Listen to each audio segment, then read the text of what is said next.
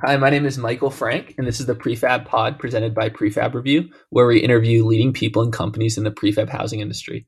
Today, we're speaking with Ryan Abernathy, founder at Drop Structures. Ryan, thanks for joining. Thanks a lot, man. Uh, well, it's great to have you. Uh, just to start out, can you tell me a bit about the history of Drop Structures? Oh, for sure. Um, so, Drop Structures started in February of 2017 over a chance meeting and beer, which uh, it's always a good start to a good story. Um, it was uh, uh, myself and uh, two other people, brother-in-laws, and I had previously built a small unit. Uh, the first two people, they were my partners, Brandon and Matt.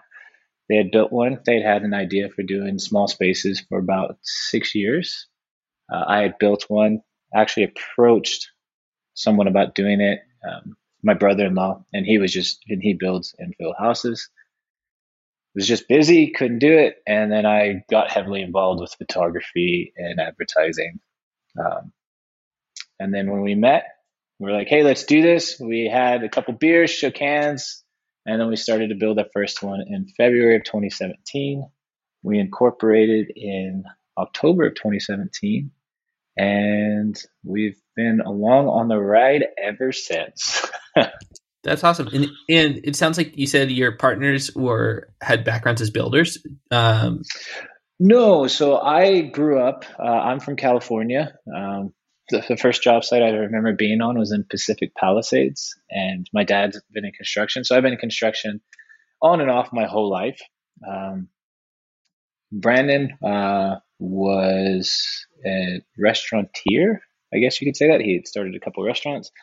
And Matt was an amazing, all hands does everything. Um, each of us had a lot of skills in a lot of varied areas. Um, but yeah, I, would say I came with the most construction background knowledge. Got it. So you built the first unit, um, and uh, yeah, and then what happened? So we built the first unit in the back of a Arctic Spa warehouse. Arctic Spa is a, a hot tub company with no electricity and no lights. Um, based off of a random design, built it. Uh, the reason that we shook hands and got started is because three weeks later we entered it into a home and garden show here locally in Canada, and had some amazing responses. Uh, and then we and it was like a handshake deal. It's like, hey, we've both had or we've all had this idea. Let's just see if this works. Um, it did got tons of reviews and did amazingly well, which was really good.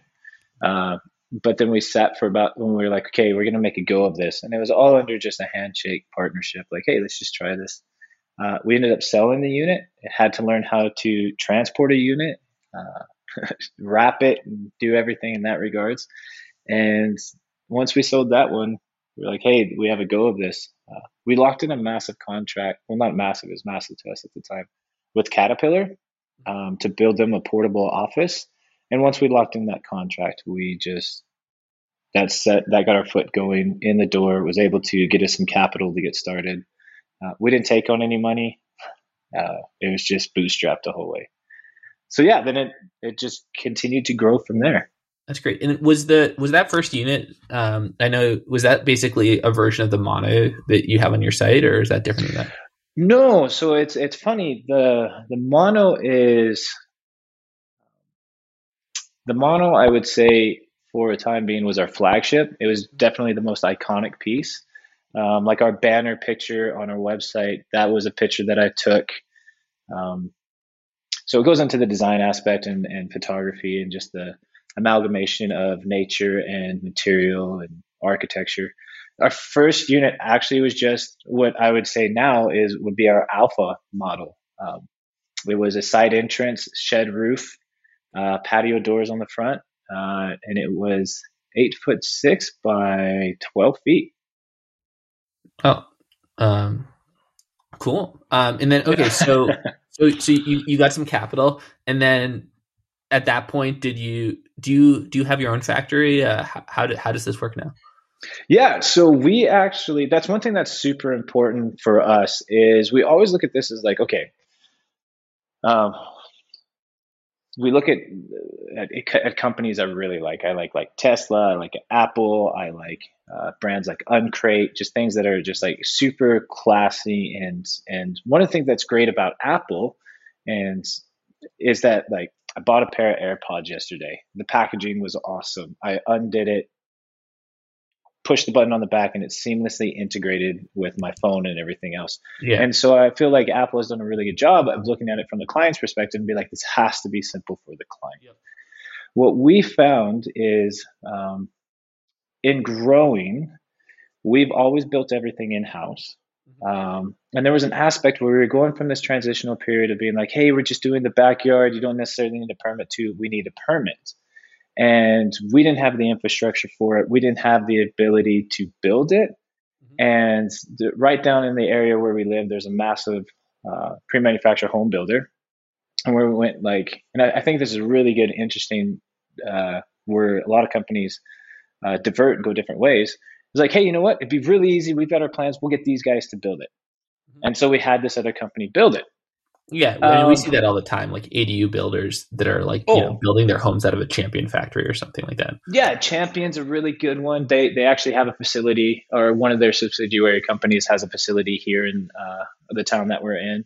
And you know what? It's just two different. I'm not saying one's better or worse. It's a lot about uh, the the owners and what they want to do with their company and where they want to go. Yeah, and one's more capital and, intensive than another, et cetera. Oh, for sure. Like there's a there's neither here nor there. It's uh, my concern is as long as the client gets an amazing product, that's the end goal. So have a happy client.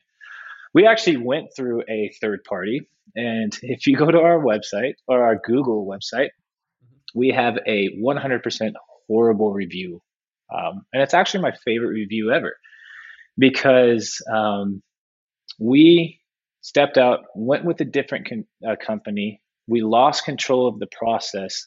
And unfortunately, the client had to suffer the ramifications of what that was. Like mm-hmm.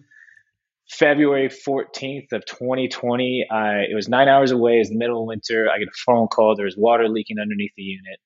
Um, I don't know what's going on we, me and one of my guys drive out there and we had to rip out the whole underside of the building because the dishwater or the one laundry discharge was discharging into the sealed floor and wasn't actually draining anywhere. So for oh, the previous nine months, it was just collecting water. Right, just pulling. Um, but yeah, I, oh man, um, he uh, hands down one of the best clients we've ever had. He's phenomenal. His name's Chris. I'll leave his last name out, but he is amazing. But the reason I love that review is because, well, first, it shows the reality of we're human. Uh, no company is a five star company. Uh, every company has issues. But in the comment, in what he said, the guys at Drop Structure are amazing. And then, for lack of a better word, he said their product is shit. And I love that because it was in that, like, we decided that going and outsourcing it limited our control on the quality of the product and since that day, we build everything in a house, uh, and we will continue to do that. It's a, it's a. It, I'll be honest, it's a lot more work. We've had to scale for that. Um, there's as an owner, there's a lot of risk. I lie awake at night and I'm like, holy cow, we've got so many people working right. for You've us. Got a lot more overhead, yeah. But for me, I'd rather take that on and know that we kick out a quality product that I can literally walk five feet or not five feet, let's be realistic, 50 feet behind our office, and I can go and see every single unit that we're building. Um, that's really important to us. So that, I guess that's a very long answer to a short question. Yes, no, we build awesome. everything in house. So what's so what scale are you at now? Um, like how many how many structures do you have going at one time, or like yeah, what can you tell me about sort of where you are today now?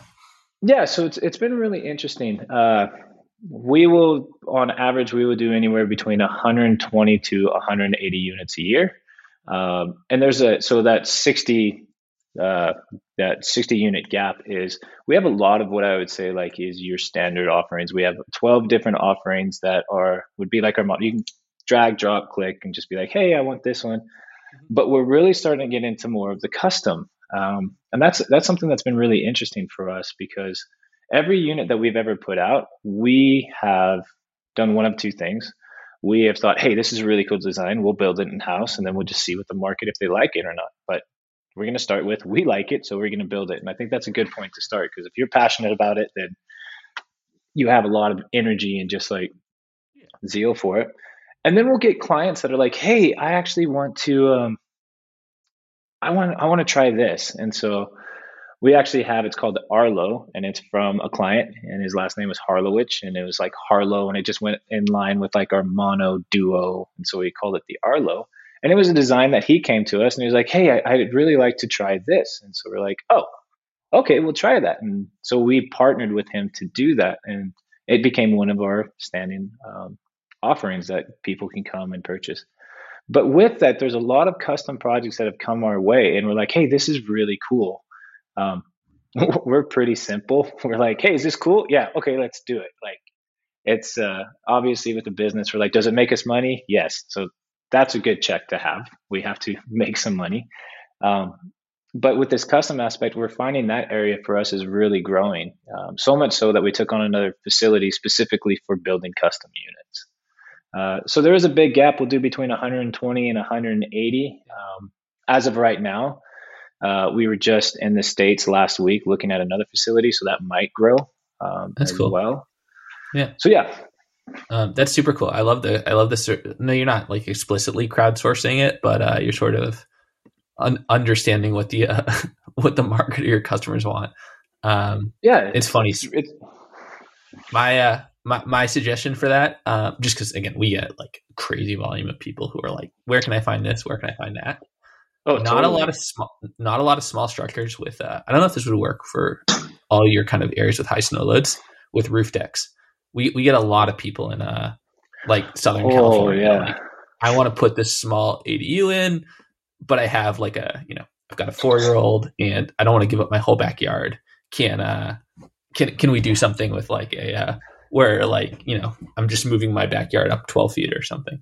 So uh, I think there's some reasons oh, no, that there, that doesn't exist now, but uh, that that's my, my special request. So something like that's actually really interesting. So we send yeah. a lot of our units in California, and so hearing that, yeah. like I get excited. I'm like, oh, and don't get me wrong, I love my business. I absolutely love it, and I, I'll be very honest. I love my business because the people I work with are absolutely amazing. I'm like, man, if we could do something else. We could go I don't know, pick up manure somewhere. And if I'm doing it with these guys, then it's awesome. Like the, the team is really good. But it's also really exciting to because once you see like like I've seen like 60 monos go out and it's just like, uh, another mono, which is great because our clients love right. it. But I'm like, I like new iterations. And so on our, our the team that I have, we'll go over designs and one aspect, like you actually mentioned with the rooftop patio, is there's an engineering element to that, right? And then there's that's, a safety element a to that. Complicated. And it, it is complicated, but one thing that when I say that we have things in house, we've so we've grown at quite a large rate, and we continually, as we grow, we bring things in house so we can actually. There's a faster turnaround time, and engineering is one of those too. And so it's it's finding engineers. Um, so we have an engineer um, person that we work with. Um, and it's just because we're based in Canada, just finding someone in the United States and seeing if we can get that. And instead of outsourcing that stuff, is bringing it in house because then we can design and iterate and we'll build it. And, and that's what I was saying is like, that's a great idea. You know what? Instead of putting it out to market, let's build it and build it for ourselves. And then, because you never get it right the first time. I wish we did. Man, I'm sure every business was like, I wish we got it right the first time. You always make mistakes. And we'll build the first one. Hey, we think this is awesome. So we'll put it out to the market and if it takes off, it takes off. It's awesome. We get the we get the awesome. We're lucky enough that it's like, hey, we got to build it. It was awesome. Or and yeah. even though the even though the market didn't like it, we liked it, and yeah. we're okay with that. Well, uh, yeah, yeah. If, if, if you guys actually do that one, we'll we'll we'll, we'll send an email out to I don't know fifty thousand people or hundred thousand people and, and, and, see if they like it. I'm, I'm totally oh, serious nice. about that. Um, that. That sounds awesome. Uh, cool. Uh, all right. So uh, let's. So you guys have like uh, we talked a little bit about kind of the variety on your site. Um, it looks. It seems like so the primary focus. It seems like are small spaces, offices, and then I guess almost like little like would you call them one bedroom units? Kind of like how how would you describe your sort of product selection right now? Uh, no, uh I don't know. we have a, a, variety of options for anybody anywhere. Is would be yeah a really good in the in the biggest one, what, around 500 square feet or 400 square feet. Yeah, so there's there's what you see on the website, and then there's a reality of what we're doing. So, and a little bit of history is I come from an advertising background. Uh, all the photography and all of the design and everything was something that we've done in house, um, and we haven't actually updated our website or anything in almost two years. And so you'll look on there, and it's like, oh yeah, they build up to 400 something square feet. Yeah. We have units that are up to 640 square feet right now, um, and we just haven't had time to put them on and get them out there for people to see. Um, you know, are they all essentially one module wide, or do you do things that are more than that? Oh, that is a that is a great question. We get we get asked that question all the time, and what we've found for us is a good basis of what we do is anything 640 square feet or smaller, single deliverable. Mm-hmm. We want to be the best at it. Um, the engineering and everything that goes into doing modules and connecting, if people want that, there's another company. They're about five hours away from us. Their name is like you guys mentioned Tenobo. Yeah. Yeah, they are amazing. Like Matt, he's one of the guys that actually he's the one that shows up on site. He he helps with everything there. You got Cam and Daniel, and Cam's the one that's actually running a lot of it. Daniel Daniel was the one that originally started it, and so when people come to us, we've really gotten cool with just being like, yes, we want to do that. Like I would love to do modules. Like don't get me wrong, there's a whole new field of excitement. But right now we're really focusing on just 640 square feet or smaller and being the best at that. But knowing the people like Honomobo that's like, hey, you want to do a module? You're in California, you want a 1200 square foot bungalow that's on top of a concrete garage. Man, yep. you guys should contact Honomobo, talk to this guy. Um, there, there's other people that do modules that are phenomenal at it, and I think that we are really okay with just being like, hey, go talk to these guys, and just sticking with where we're at and refining and getting better and better at what we're doing. That makes total sense. Um, so, can you tell me uh, a little bit about the process of being a customer? So, I come to your website or whatever, and I say, "Hey, like, I really like this unit. Um, yeah, what are the next steps and kind of timing from there as a potential customer? Yeah, so uh, I like this answer, uh, or I like this conversation because we always try to view it for the um, from the client's perspective. And so, if you hear back that this is not how that process is, we would love to know. Mm-hmm. Um, people usually come on our website, and so they hit us on the website, and then they'll fill out our contact form, and then it goes to one or uh, we have two salesmen, uh, Corey and TJ, and they're phenomenal. Um, and their whole job is just to answer questions, uh, provide everybody with as much information. You will deal directly with uh, Corey and TJ, um, and they we have a single main office. They are five feet away from our drafting. They're five feet away from me, our accountant. Uh, our operations guy is, is right in there. So you'll send an email and be like, "Hey, I'm interested in say uh, a Hollow Plus. Uh, but you're trying to decide between the Hollow Plus and the Hollow Off Grid because you have a really cool piece of property. It's located up in, let's say, Big Bear, and you have the potential for deep services, but at the same time, you don't. And so you're trying to figure out what should I get the Hollow Plus or should I get the Hollow Off Grid? They will spend a lot of time with you either via email uh, and answering questions back and forth, or we really suggest a Zoom call. Uh, Zoom call, it's usually face to face. And with email, while we absolutely do email, we try to make sure to track everything so there's a document so we ourselves can go back and confirm everything. When you get on a Zoom call with either Corey or TJ, a lot of questions that you ask, they can actually answer them right there, which then leads to more questions, which they have an amazing amount of knowledge and can answer, I would say, 90 to 95% of questions that are asked they'll be able to ask uh, answer those questions. So you do that, and then there's upgrades, there's options. You'll have a conversation with them, and then we will send you a contract. Um, and the way that we work is we take a 50% deposit that secures the build queue um, and actually gets you a tentative delivery date. Um, once it's in the build queue, uh, it will build so anything 240 square feet or smaller, once it gets into the build queue and we start production on, will be five weeks. Um, Anything larger than that goes up to eight weeks, depending on it. Uh, and then there's usually three or four days uh, in regards to delivery arriving. And the whole time we're communicating with you about making sure that, hey, delivery, um, this is when we're going to be there. The crane needs to be there. And on the majority of our units, we actually, it was a, it was a really fun situation. Um, we communicate and help with transportation. Uh, so much so that uh, we started an in house transportation company because we ran into a really awkward situation where we had a unit that went down to Topanga, California. We used a third party. I was getting phone calls from uh, the actual trucking company say, "Hey, this is retarded. We can't do this. We're taking away this unit, and you're never going to see it again."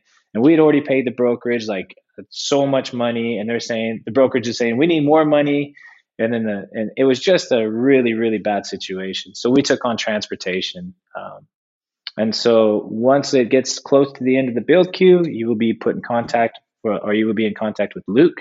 We call him the Minister of Transportation, and he will be arranging the arrival date and delivery of the unit. And at that time, we require the final deposit. That makes sense. So that totally makes sense for, uh, and I think you have stuff that sort of makes this point on your website. The kind of non-design review uh, areas of the world. Uh, mm-hmm. I mean, so we mentioned California, where there it seems like every planning department we run into for ADUs in California had some yeah. kind of fun fun comments. Um, yeah.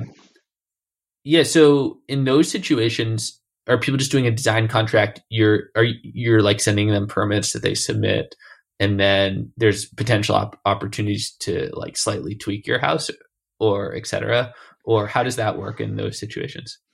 Yeah, so the original question is a very good question, uh, and I realize I answered one of three ways you can answer. Uh, so when you go to places like North Dakota or Montana, where they're very open to things going up, you, you don't it. really need to. You just drop it off, like, and, and it's really not. Uh, sometimes I would just say those are the Wild West. They does it is it built well? Yeah, okay, then just drop it off when you go to California, um, so there's the the permit route, and then there's the custom route. And so, whenever we're going to do a permit route, you'll contact us. You'll talk with TJ or Corey. We ask a lot of questions uh, with the clients about, hey, what's going on here? Do you know what your local jurisdiction is uh, going to be doing? And what we found is that a lot of times you have people that are in these high density areas that don't know the answer to the questions that we're actually questioning them about. They didn't even know those questions exist. So we do one thing where we'll actually take a permit deposit and we will work. We have someone in house that will actually work so on. they'll call behalf. the local municipality and figure it out. Exactly, and and there's there's it's a lot of just. So what I would I can tell you we have between 50 and 60 of those deposits in right now where we're working with clients to actually go through this process. I know there's um, there's locations that like San Jose.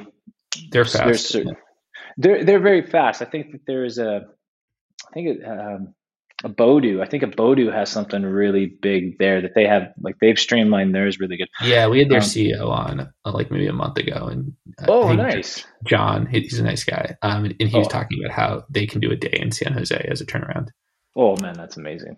And and if you talk to him again, his designs are spot on. I like his designs a lot.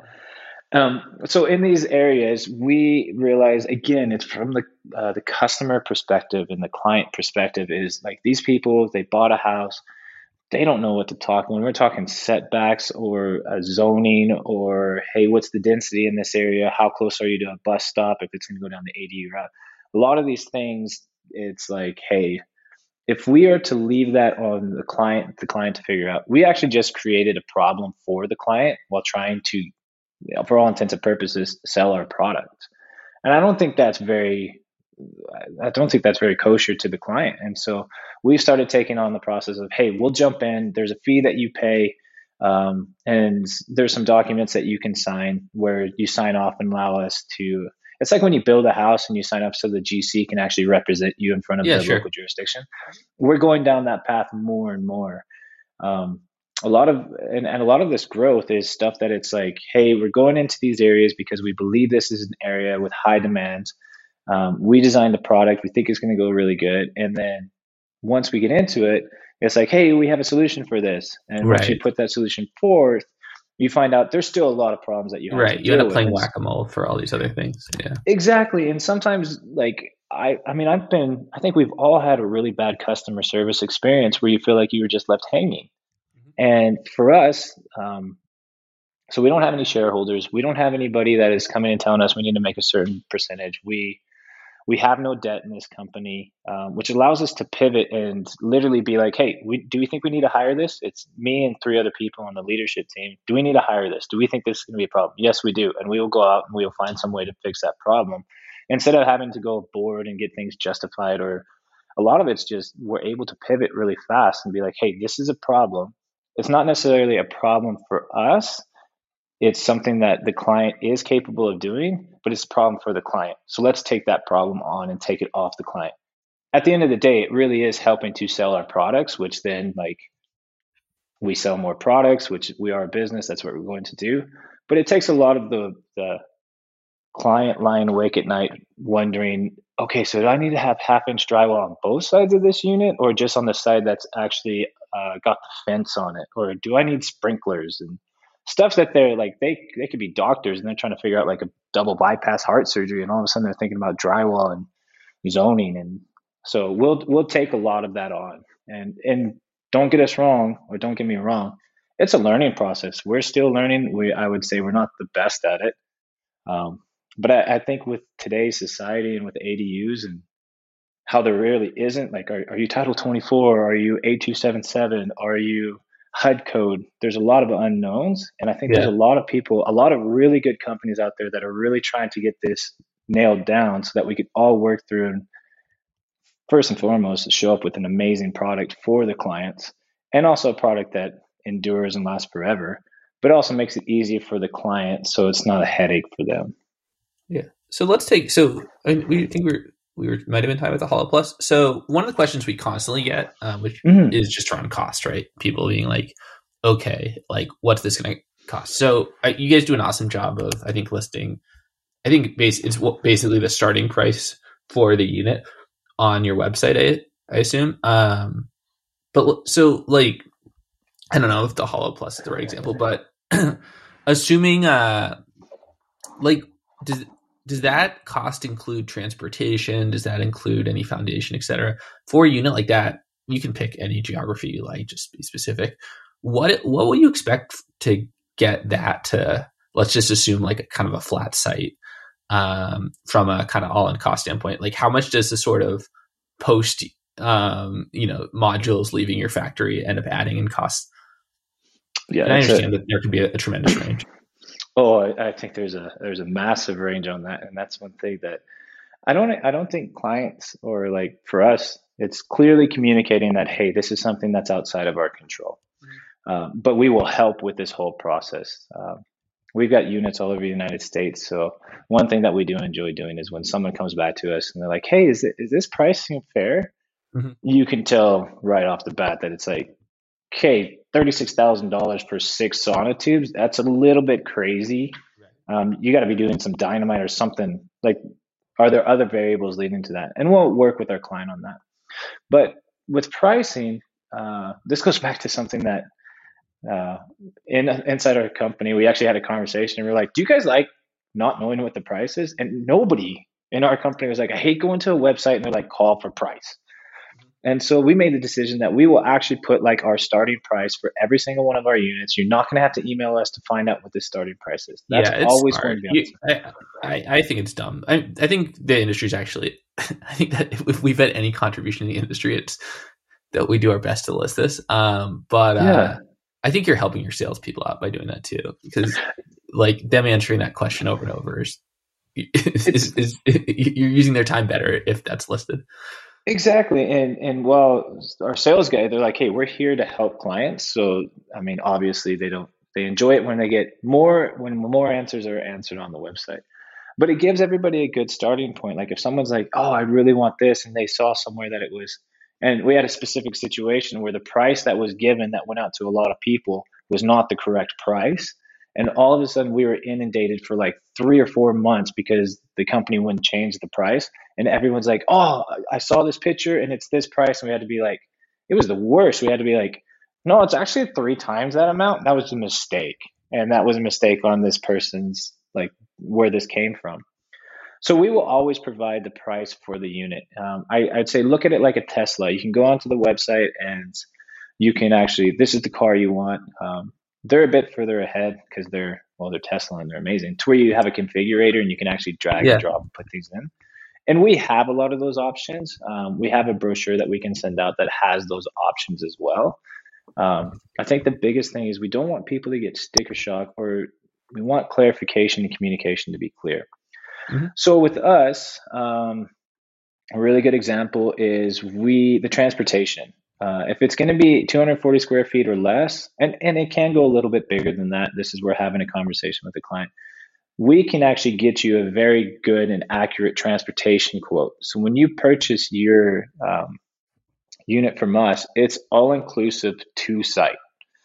Um, so we're going to California and we're going to take a Hollow Plus we know it's going to generally be about seven thousand dollars because we're hauling it, um, and we can actually put that price in. And one thing good about having a transportation company, pricing for third party pricing has doubled in price. So over the last three months, with the fuel surcharges and everything like that, it's we've seen transportation costs go from like nine thousand to nineteen thousand dollars just because of, and we can't control that. Whereas like a lot of these transportations we can control because it's in house, which is, I mean, if I was like I got quoted nine thousand, then it came back at nineteen, I'd be man, I could just buy a, a really nice used car for that price. So we will deal with that. That's the price when you pay us. It is for the unit to show up completely wrapped to your driveway. Other additional costs are going to be cranes or however you're going to. I was going to say, yeah. How, do, you, do these get installed via cranes? Do you roll them off the truck? Like, how, how does that work? Uh, we've done so many different things. We've we've had a tilt deck that we actually chained one to a telephone pole because it's the only way the client some things happen, and we drug it off our trailer. Um, crane is definitely the preferable way to do it. Um, there is a bit of a sticker shock when people are like, "Well, how much is this going to cost?"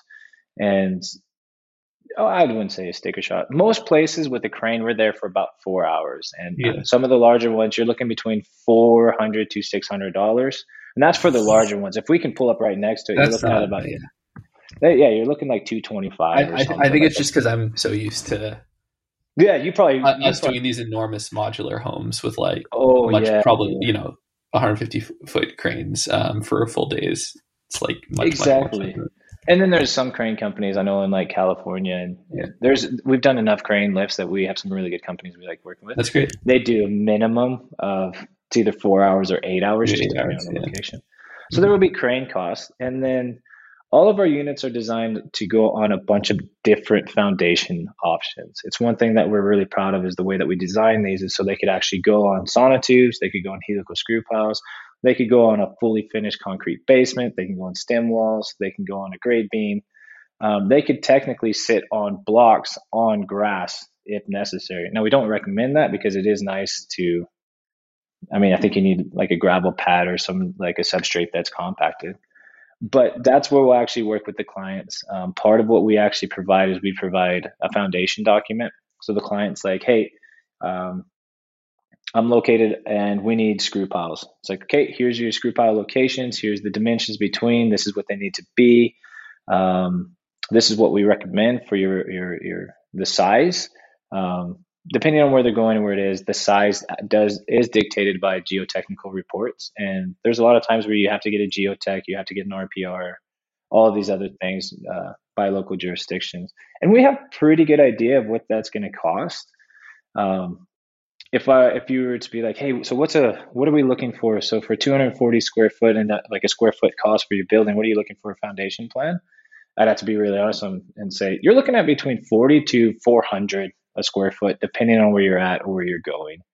Uh, Montana is great. It's a good example. There's a lot of places you can just drop this off, but there's actually a lot of places where you actually have to get dynamite involved because you're blowing out the side of the mountain to make a flat spot. And dropping it off in dynamite, there's massive costs uh, that separate those 2 mm-hmm. um, and then one of the things we that's sort of I think true in a lot of your photography is you see snow, um, mm-hmm. which is awesome. Uh, like we've done some thick places in Tahoe and they're oh, nice. little like 200 pound snow loads, etc. Oh yeah. uh, does that are can your units handle uh, pretty significant snow loads like that? Do uh, is there special engineering you have to do? I mean, uh, is that just not something you've had to worry about yet, etc.? Oh no, we we have to. A really good example is the environment that we build in. Uh, it's in Lethbridge, Alberta, which is in southern Alberta. It's a very flat and windy place. We're about an hour and a half east of the Rockies. And just the other day, it was um, I got to convert this to Fahrenheit. I've been out of America too long. Uh, it was about 75 degrees, and then the next day it was negative 20, and we had yeah. massive amounts of snow. So where we build, it's actually um, to make us sound awesome, like we're strategically built here because of these reasons. Yeah. That's not true, but we are here, and it's been very strategic actually because we deal with so many different environmental changes that our units are actually built for that. And so when our, our snow load is actually rated for uh, one of the heaviest snow loads in Canada, it's in this location called Revelstoke. Yeah, yeah, sure. Um, so we're able to it's actually place for skiers if, if you're skiing. Oh, it's a, yeah. If you're going to ski, go to Revelstoke. It is phenomenal. It's Revelstoke, Golden, that whole area. Yeah. Um, but that's actually one thing that's super that we really enjoy about being able to build in house is that sometimes when you build like on advanced framing, which is a, like it's just a style of framing that is is is amazing. Um, if we do go to places that have heavier snow load or seismic requirements that we don't deal with, or wind like wind requirements, um, so like we have a unit, we've had a couple units go to Miami, Florida. Having everything in house and being able to control that, we know that when you're going to Miami, Florida, that you're going to need hurricane rated wind uh, or hurricane wind rated glass. We can actually we know what to do. We can grab that and we can just it's very easy. There is a cost associated because it is an upgrade. Um, unfortunately everything has yeah. cost associated That's, that makes sense when yeah. people are doing the miami units are they also just like adding like mini splits or fans or something like that mm-hmm. so we don't actually send mini splits down uh, because of the freon it can be considered a hazardous move if it's like if it's pre-done but we actually um, we send down plans and the location for the mini split to go through, and we actually prep it for a mini split that will actually have all the electrical in place. And it's like this is where you put your mini split. Right. That makes and sense. That is, and, and a warranty aspect is really big for us. If it goes to Miami and we send a mini split from Canada down to Miami, then you actually have to find someone to deal. We have to, and the client has to find someone to deal with the warranty on the mini split. Whereas if someone locally puts it in, they can rate it. They actually can provide a warranty on that mini split. So if anything ever happens, right, um, that makes sense. It's there. Any auxiliary options like that, like a mini split, which for all intents and purposes, the mini split is the most common auxiliary options. We work to make sure that it is included in the design of where the location is going, but then we allow the client to purchase that so that they can actually get a local person to come and inspect and warranty that. Awesome. That's really cool. Uh, so this has been really cool um, learning um, sort of about the history of your company. Um, while we have experts like you, um, we try to sort of ask questions that have to do with your business. Um, in this case, probably it's going to be a little more about your business than others. Um, but these are questions we get all the time. So these are our fire round. So if oh. you can oh. answer in a minute or less, that's that's awesome for each question. But no big deal okay. if you can't. Let's do it. So yeah. So question number one. Uh, can you talk about uh, building these small units off the grid? We get a lot of interest in that, and most companies we work with actually aren't that well equipped to do that. Yeah. So building off the grid, you have to define what's off grid. Uh, is it truly off grid? No water, no electrical, no septic, and then from there move forward. We have a bunch of different options uh, with our off grid units um, to where they can be completely off grid. They're set up for solar. Uh, there's composting toilets.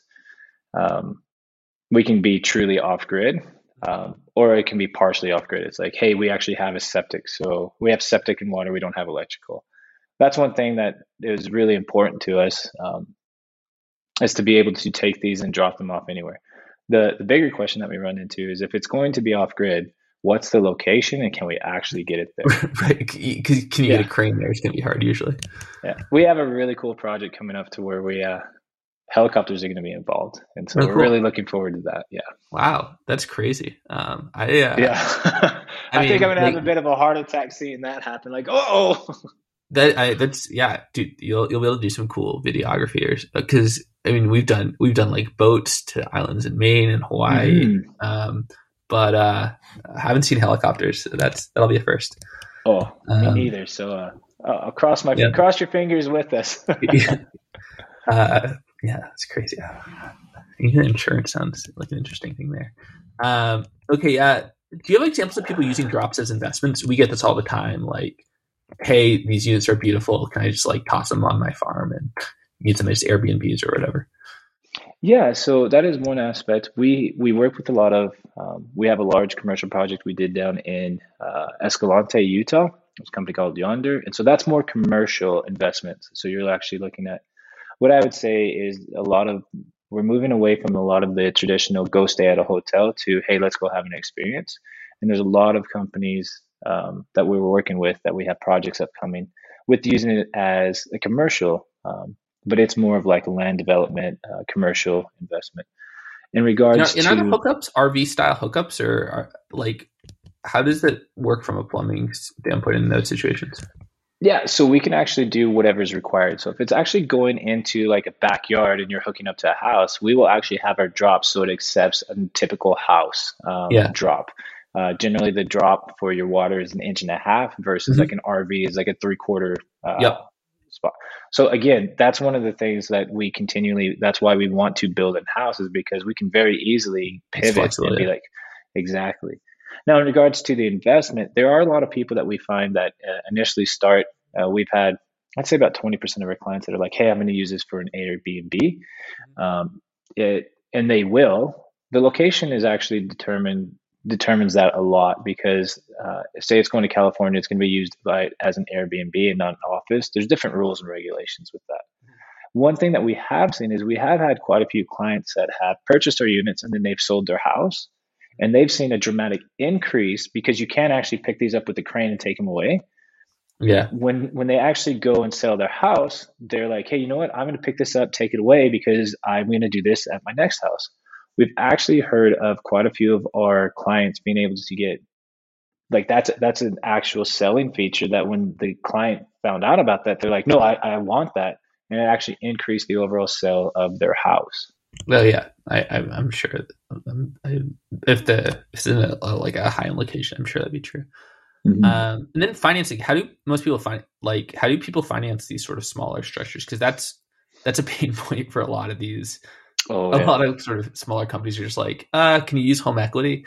And then like it's after that, the sort of answers get a little more complicated. Oh man, that's that's a great question, and so that's actually a problem um, that we are seeing all the time. Um,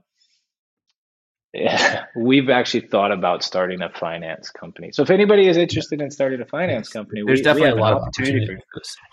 Exactly. Uh, the way that we work is we require 50% down um, and move forward with that. And that's, we've just made one of those things. Um, the 50% is we're guaranteed the job. And for all intents and purposes, the guys that are working for me, when they start working, we're there and we know we've got this job moving forward. We, I would say that we, every, obviously, it is in the price range that some people can't actually yeah. achieve financing is really interesting. Uh, here in Canada, we can people can actually we, it, it, the code for it does allow for it to be classified under a mobile home, so they right. can put a mortgage on it. Do an RV loan, yeah. Oh, exactly. Well, yeah, mobile, mobile home. home. So it's, yeah. it's interesting. It's a mobile home, and that's another really good thing because a lot of people when they ask what we do, just for to clarify things really fast, I just say we're tiny homes, but we're just not on trailers. But when you look into it, getting financing on a tiny home that's on a trailer is way different than getting financing on a mobile home. Yeah, it's more like a car. It's, yeah. Exactly. It's a it's a really and this is one of those things that's from a like a client and customer perspective that I, I actually there's a lot of empathy because there's not a lot out there for people like this. A lot of people actually just have to they get a home equity loan and then they just spend that money on what they want to spend. Um, it's something that I, I think in the next it's really really interesting because I think in the next year to two years, you're going to see a lot of companies come up and have solutions that end up it's not the right solution, but we're going to see in the next one to two years some amazing financial opportunities in this sector that are going to be, awesome. up. I feel like I, we've we've seen some interesting stuff come up, and yeah, there's it's, it's it, it, most of the interesting solutions end up still being painful construction loans with like different wrapping. Yeah, exactly. So, so, we'll do operationally like, they don't end up being that much like that easy is the biggest issue. Yeah, and I think that's uh, I think whenever I think about this, I'm like, man, if I personally, and this is just like because I always like I like starting things. I'm like, man, yeah. if I could get a hold of a couple of these other companies that are in the same building sector as ours, we could actually probably come together and be like, hey, we have this and this and this. And there could be a hundred to two hundred million dollars worth of work that's just waiting there to get financed. Oh, easily, like, okay, easily. I like Fannie Mae might look at it or something like that. It's it's and that's why I think the next year this sector is growing so much when you have people like Boxable and uh, Abodu and and like yeah, I don't want to throw my name in there. But. If you're including the like full blown like kind of twelve hundred square foot and under ADU providers, there's yeah hundreds of millions of dollars of volume in probably California alone. Oh, um, I, I think that's the sector that I uh, outside of this sector, like in the finance instead of the building, I'm really interested in seeing that, and I, I think it's gonna once something happens, it's going to blow the sector wide open. Yeah, affordability more than it is right now. Exactly. Um, cool. And then I guess last, you, know, you talked about this a little bit. Uh, so we get this question constantly. So from a site selection question, um, so if I if I like love uh, the drop structures, I want to put let's just say one of the bigger ones either in my backyard or on a piece of land I own. What what are the sort of uh, I mean, I guess with your helicopter, you have quite quite a variety. But for typical projects, what are the things that uh, homeowners should evaluate to understand is this a fit? Uh, I think that they need to go back and just really ask themselves, okay, why am I getting this? What is the intent and purpose of this? And is that intent and purpose uh, worth going through the process of being like, oh, I, there's things that I don't know about that I'm going to have to deal with. Uh, contacting contractors to get a quote for the foundation, dealing with uh, city inspectors for getting their utilities ran and their electrical ran. Uh, a lot of just like, hey, why am I doing this? And then if they're like, this is why I'm doing this, then there will be a lot of hurdles um, that they're going to have to look at for their site. And it could be like, hey, uh, I'm on a slope, the backyard slopes. Uh, it's got like a 10 degree slope. Um, if it's not let's if you can't drive a F350 along the side of your house to a flat spot in the backyard, then there are going to be things that you're going to have to deal with. Mm-hmm. Uh, that's where, in that situation, uh, I really recommend uh, when you're looking at a site, the person or the company that you work with. There's some really good companies out there. Uh, I'd like to think that we're one of them as well. That the people that you end up having the conversation with will be able to help you with and negotiate those different things. Yeah. Um, and, you guys have you I assume have you done um, pretty steep slopes with like post and beam or big pylon mm-hmm. Yep. Yeah, we've done. Oh man, we've done anything and everything. We we've worked with uh, uh, the Army Corps of Engineers on uh, on marshlands, and that project never ended up going forward just because they were able to they had a site in place and they were able to go to a different site like right next to it that was more feasible. So we've done almost anything and everything. It feels like, um, and yeah, I really enjoy it. Some some sites uh, that we see because generally on the Zoom calls we'll actually have the client. Usually they're on a, a, an Android or an iPhone that they can video. They'll actually go in the backyard and show us the site, and we'll Google Earth it, and we'll do topographs that's where cranes are really awesome because the cranes usually show up and the cranes will actually they have to do a site visit so they make sure they can do it there are some sites that were like hey this is this would be um, really easy that ended up becoming really hard and then there's some that were like oh man i don't know about this one and then it actually becomes really easy again that's part of the transportation whenever we send units down the drivers have been almost to every site and they're a huge asset for on-site um, help. we went to Denver one time, and the crane company actually admitted they didn't come to the site, and there was a huge power lines, and we're like, uh oh. And we just talked with the client, and we're like, hey, do you mind if we actually pull this post on this fence? Because if we do this, the crane can back in here, and we can get this done. Everything that we had seen, he did everything right, except the crane company didn't actually come to site, and we ended up making it work. That's cool. Um, thank you so much. This has been awesome to uh, learn, both get your knowledge on these issues and also learn a bunch about drop. Um, final question. We ask this to everyone. Um, what are you most excited about for your company or for the industry in the near future? Uh, two things. One of them we touched on. I think the finance aspect, uh, which actually has nothing to do with uh, our company specifically, but with the general sector as a whole. I'm really interested in seeing what happens in financing. And then for our our company personally, um, I'm really excited about the we're we're still growing. Um, I have an amazing team. There's me, Connor, uh, who's an owner, Casey, David, my wife is like the whole team that we have. We've done this over the last three years and grown the way that we have grown. And I think we have such an amazing team. Uh, the guys in the back, Kyle and and and Trey and Kian, we're really excited about where this company is going in the next year, two years, um, and a lot of the different opportunities, and also releasing a lot of the the units that we have built that nobody's ever seen. I mean, we have a 640 square foot, two bedroom, full bath, full kitchen that no one's ever seen, and just seeing the traction and and therefore seeing a lot of the new clients coming in and meeting new people. Cool, that's amazing. Um, well, anyway, it sounds like I didn't realize you, you actually started in the last five years or so. So it's really cool how much progress you've made. Um, and uh, I'm, I'm, sure you feel that. Uh, anyway, oh, you just it, see it in the gray hair, man. um, yeah, that that might not um, translate to podcast, but uh, I, I assure you. um, anyway, thanks again, Ryan. This was great. Um, for more information about Ryan and Drop Structures, dropstructures.ca. And um, as always, you can uh, get information about the entire industry at prefabreview.com. Thanks again. Awesome. Thank you very much.